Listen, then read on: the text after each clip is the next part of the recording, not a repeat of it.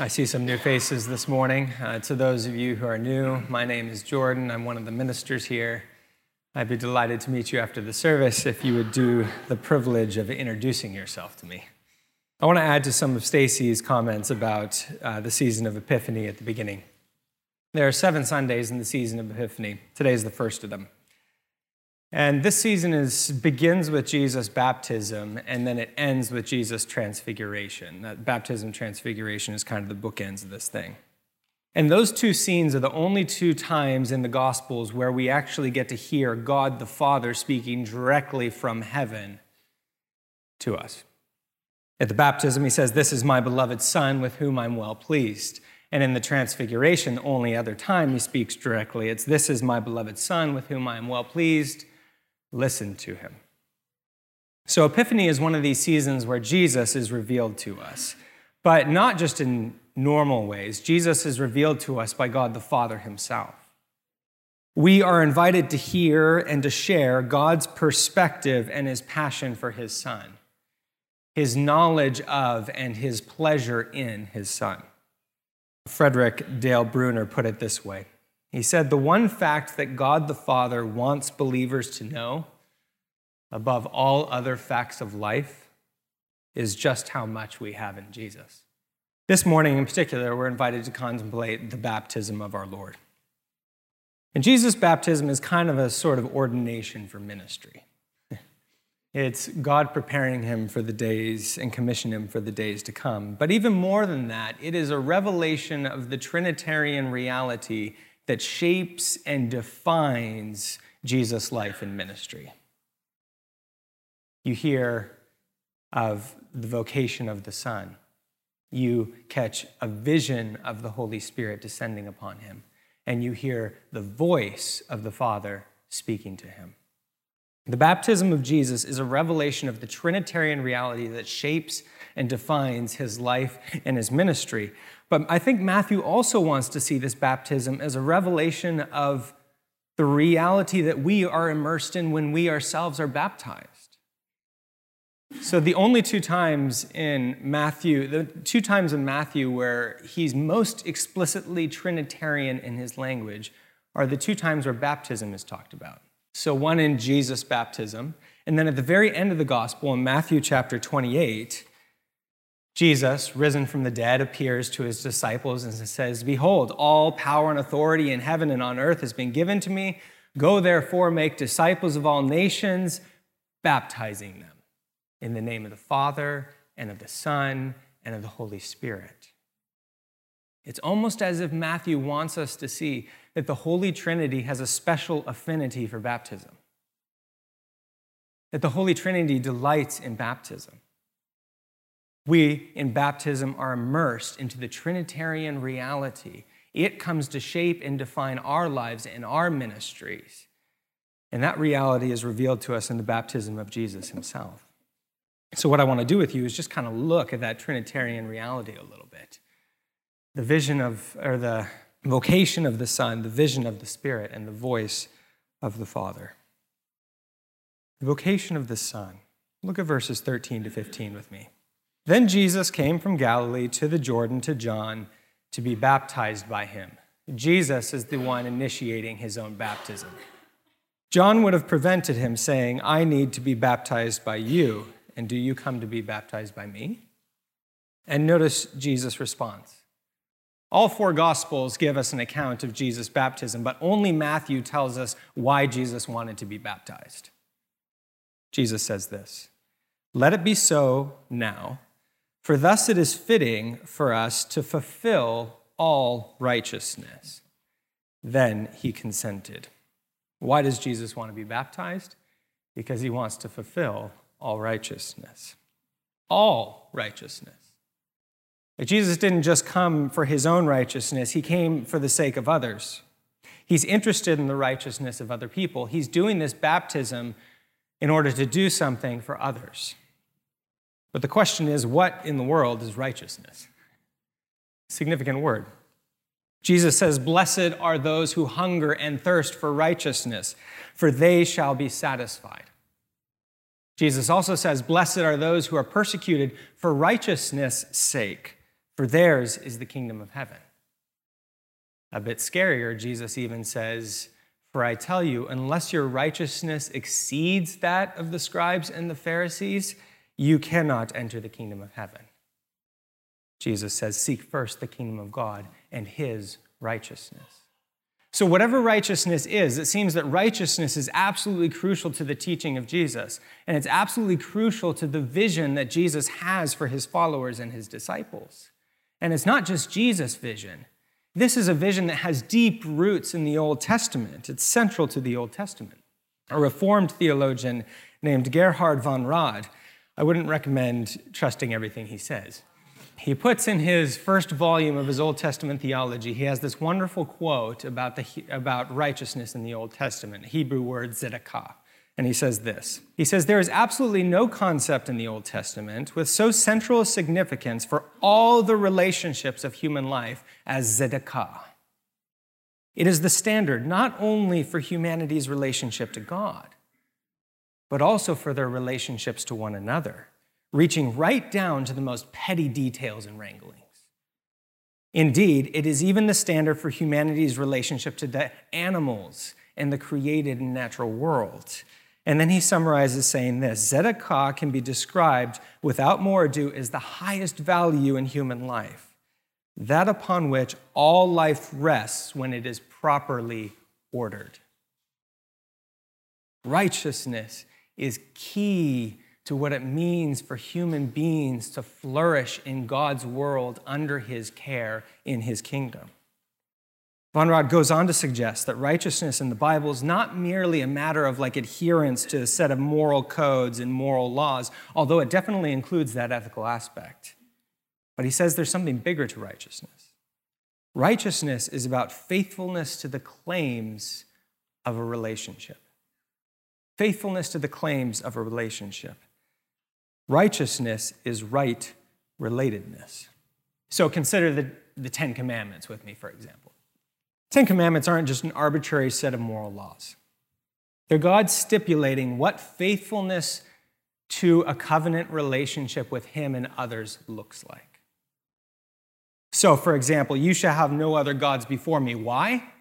Because that would be a violation of faithfulness to Yahweh. You shall not commit adultery. Why? because that would be a violation of faithfulness to your spouse. You shall not steal or bear false witness or covet. Why? Because that would be a violation of faithfulness to your neighbor. So, to state things maybe more negatively, humanity's sin problem is not merely a matter of breaking moral laws and codes, although that's true, but it's a matter of being unfaithful to the relationships in which God has placed us. So when Jesus comes and he says he wants to be baptized in order to fulfill all righteousness, he is saying that he has come to be faithful to the very relationships in which we have been unfaithful. In baptism, Jesus enters into the waters of repentance. He joins penitent sinners, not because he needs to repent of any sin but because he identifies them he identifies with them in their sinfulness and in their unfaithfulness. And then he emerges from those waters and he lives the very faithfulness that they have failed to live on their behalf. Notice how after the baptism, Jesus arises and it says the Spirit led him into the wilderness to be tempted for 40 days and 40 nights. And you guys know what that's symbolic of. That's the 40 years in which Israel was tempted in the wilderness. But notice how those 40 days and 40 nights in the wilderness, Jesus does precisely what Israel failed to do and what we failed to do. He remains devoted and faithful to the Lord in every temptation that comes his way. It's as if Jesus is retracing the steps of Israel. It's as if he's retracing the steps of our life and he's living the sort of human life that is fully flourishing and fully alive in relation to God and others that God designed us to live, and he's doing it on our behalf. Our baptism is a sort of ordination to righteousness as well. In baptism, we are buried with the death of Christ, dying to sin. And we are raised with the life and the faithfulness and the righteousness of Christ, alive to God to present the members of our bodies as a living sacrifice, as instruments of holiness and righteousness. The marvelous thing about baptism is that when we are baptized, we are united with Christ in his faithfulness and in his righteousness.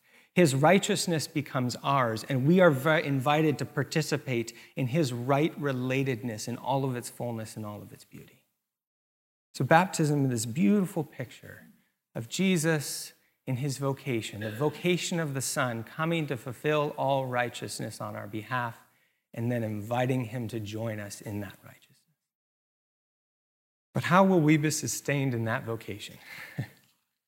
Because I don't know about you, it, it, sounds so marvelous in theory. But when I just think about the thoughts that have crossed my mind the last week, the ways I've responded to my children the last week, the ways I've made certain decisions at work the last week, I go, where's the right relatedness in some of those things? I don't have what it takes. I'm so thankful for the Sermon on the Mount that it begins with, Blessed are the poor in spirit, for theirs is the kingdom of heaven. I'm Lord, I'm poor in spirit, so what do you have for me? What's going to sustain me in this? And it's the same things that God gave to Jesus to sustain him in his vocation. It's the vision of the Holy Spirit, the presence of the Spirit, and it's the voice of the Father, his pleasure.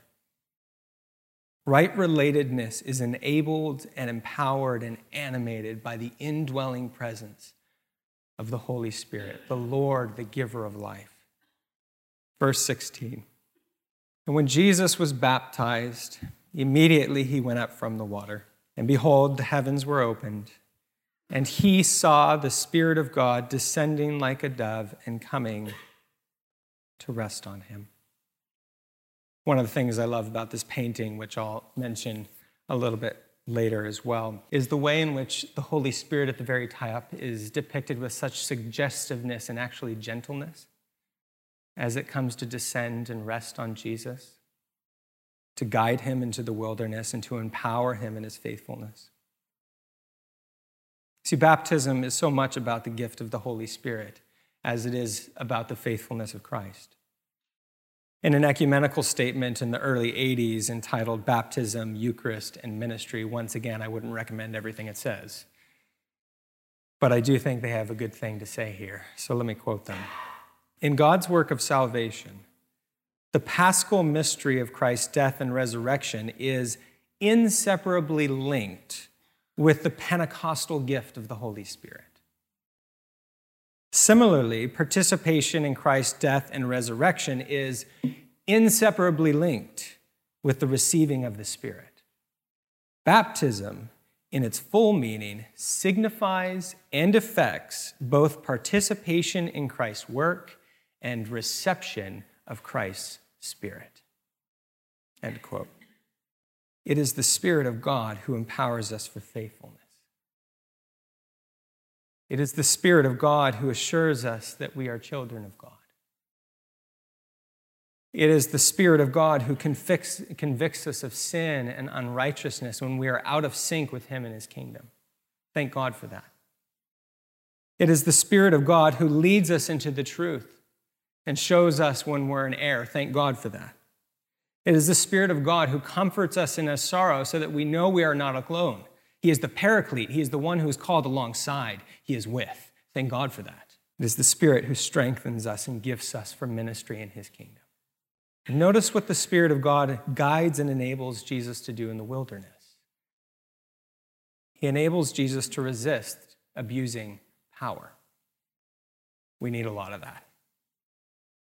He enables Jesus to remain content with what God has provided. We need that too. He enables Jesus to remember and understand and cherish the Word of God and not allow Satan to twist it. We need that too. And he enables Jesus to be secure in his identity as God's Son. We need that too. And that identity is affirmed through the voice of the Father. Verse 17 And behold, a voice from heaven said, This is my beloved Son, with whom I am well pleased. Let's listen to those words one more time. This is my beloved Son, with whom I am well pleased. Right relatedness is enabled and empowered and enabled not and animated not only by the presence of the Holy Spirit, but by the pleasure of the Father. In baptism, we, like Jesus, receive affirmation of the Father's pleasure and love, and we hear the voice of adoption. Jesus was not adopted in his baptism. He's not becoming the Father's Son at this moment. From eternity to eternity, he is the Son. This is a revelation of his sonship to us by the Father and an affirmation of its goodness and its glory on our behalf. But in baptism, we hear the voice of adoption, that we are brought to share this sonship in some mysterious way with Jesus by grace. We enter into his relationship to the Father in some sort of way, and we become an heir to all the blessing and the goodness and the glory and the life and the riches that God has for his Son. It's what Ephesians 1 5 talks about, I mentioned last week, and it's worth quoting again. In love, he predestined us for adoption to himself as sons and daughters through Jesus Christ. I think it's really important for us to dwell on this reality for just a moment. Megan's father, who's on vestry, she gave me permission to share the story. She said that when she was a teenager growing up, whenever she would uh, be ready to leave the house and hang out with her friends or go somewhere, her father would stop her and say to her, Remember who you are. It's kind of simple words, but they're orienting words. Remember who you are. And I think that's what these words are intended to be in some sense. You are my beloved son. You are my beloved daughter with whom I'm well pleased. They orient us, they ground us, and they root us in the reality of who we are before God. And I think it's this knowledge of our identity, of God's pleasure, and that encourages us to live righteously and faithfully when doing so is going to be costly. When doing so is going to mean having to go against the status quo. When doing so is going to be difficult or just kind of weird. It's interesting that these words, with whom I am well pleased, actually come from Isaiah chapter 12, verse 1, that, Isaiah, that Old Testament reading that we had which describes a servant figure who is intent on bringing God's justice to bear into the world. That is his mission in life. And as you read on in Isaiah, you see that the same servant figure, eventually in Isaiah 52 and 53, is the very one who ends up suffering, having to lay down his life in order to accomplish that mission of bringing God's justice to the world. It's a costly vocation that we receive in baptism. And so we need to know that God is pleased, that our identity is not kicked to and fro and shaped by any given set of circumstances, but it is solid and it is rooted in the Father's affirmation of us. This is my beloved Son or daughter with whom I am well pleased. And as Stacy said, God declares this pleasure in his Son and in us before Jesus and before we ever embark upon any sort of ministry or any sort of mission. It's before Jesus announces the reign of the kingdom of God. It's before Jesus heals the sick and the lame. It's before Jesus pronounces forgiveness of sins. It's before Jesus raises Lazarus out of the grave. It's before Jesus teaches in the Sermon on the Mount. It's before Jesus dies and suffers and rises again that the Father says, I'm pleased with you. Jesus' ministry and our ministries are not meant to be an attempt to gain the approval of the Father.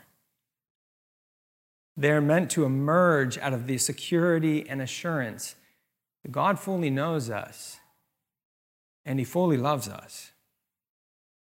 And Jesus' life and our life is not meant to be an attempt to earn the Father's love. It's meant to be this emerge out of the knowledge that we are loved I think this is important because it's all too easy in our lives to live out of a need to be affirmed and approved and loved and constantly seeking it. And this happens in a whole bunch of ways. I mean, just think about how sometimes we post uh, a picture on Facebook. Um, well, I'm imagining this scenario of posting a picture on Facebook or, or making a tweet on Instagram. Wait, tweet on Twitter, something else on Instagram, whatever it is. And how quickly it is to wait to see how many likes there are of that post and who exactly likes it. Or this can take other sneakier ways. I found in uh, when I was a student that it was so easy for me to get in this rhythm of affirmation about every four month cycle because you start a class and you're told what you're supposed to do. You need to write these papers and do these sorts of things and read these books. And you work really hard and you're a diligent student, you do it. And then you hand in these papers at the end of the term. And the professor grades them. And you get them back. And you're like, well, what has the worth of my last four months been? And it's so easy in, in school to get into this cycle of every four months based on the professor's approval or not seeing the worth of one's life and what one has done. And there's a whole bunch of ways this can unfold. I mean, for parents, it's easy to seek the approval of your children. And so you can be tempted not to maybe guide them in character formation ways that they need to be formed. For, bo- for employees, it's easy to seek your boss's approval and so be willing to fudge the numbers or work hours that actually are a detriment to your family. There's a whole bunch of ways in which this can happen. But I think what we're being invited into when we are baptized into the name of the Father and the Son and the Holy Spirit is a different way of living and operating and relating. Where we're not trying to e- earn some sort of approval from each other, but we're living out of God's approval of us, of His affirmation of us, of His pleasure in us. And that frees us up totally to love and serve people in a totally new way. Like, if I'm not seeking your approval as your pastor, some of you would like me to do that probably, but if I'm not doing that, then I'm actually not going to do, I'm actually going to be much more interested in doing the sorts of things that are going to be best for us as a church and best for us as a congregation, as opposed to just doing the things that, are to, that I know are going to make you like me. And this sort of thing shows up in a whole lot of ways. It shows up in our marriages, it shows up in our friendships. It shows up in our relationships with our employees. It shows up in our neighborhoods. It shows up with our parents. You name it, all over the place. You are my beloved son and daughter. Brothers and sisters, you are beloved sons and daughters with whom the Father is well pleased.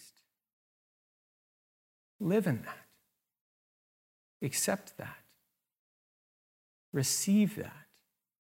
Know that and let everything else in your life flow out of it. One of the things I love about this painting is how figurative and thus kind of suggestive it is. The painting is by a woman named Macha Chmakoff. Great name. I just discovered I just discovered her as an artist about two weeks ago, and she lives in Paris. Uh, she is a painter, but she's trained as a theologian and a psychologist. So she has this really interesting way of painting in a figurative, suggestive way, which gives enough detail to draw you into the theological depths of the realities of, what, of which she's depicting, but enough vagueness for you to be drawn into the picture with your own imagination. And she has this dual purpose of kind of revealing what God's on about in the world and revealing who you are at the same time as you engage with these pictures. I wrote to her, luckily because my wife is fluent in French, could do some translation work. And she gave us permission to use a series of her paintings throughout the seven Sundays of Epiphany. So we'll be journeying with her through Epiphany, and she blessed us in that, um, which I'm very thankful for. One of the interesting things about this, fi- this painting is, is the figure, the figure on the left is, is Jesus, but is the figure on the right John the Baptist? Probably. But could it be God the Father? Could his arm extending over Jesus be the sprinkling of water of John the Baptist? Or could it be a hand of blessing of the Father? Then you get the cascading light of the open heavens. You get the gentle and quiet nature of the Spirit's descent. You get the serenity and the intimacy and the dynamism of the moment. And then notice how you get Jesus subtly leaning forward. His body is bent as if he is submitting himself to baptism, as if he is leaning into the reality of the Holy Spirit. He's leaning into the reality of the Father's affirmation and pleasure. Brothers and sisters, are you leaning in?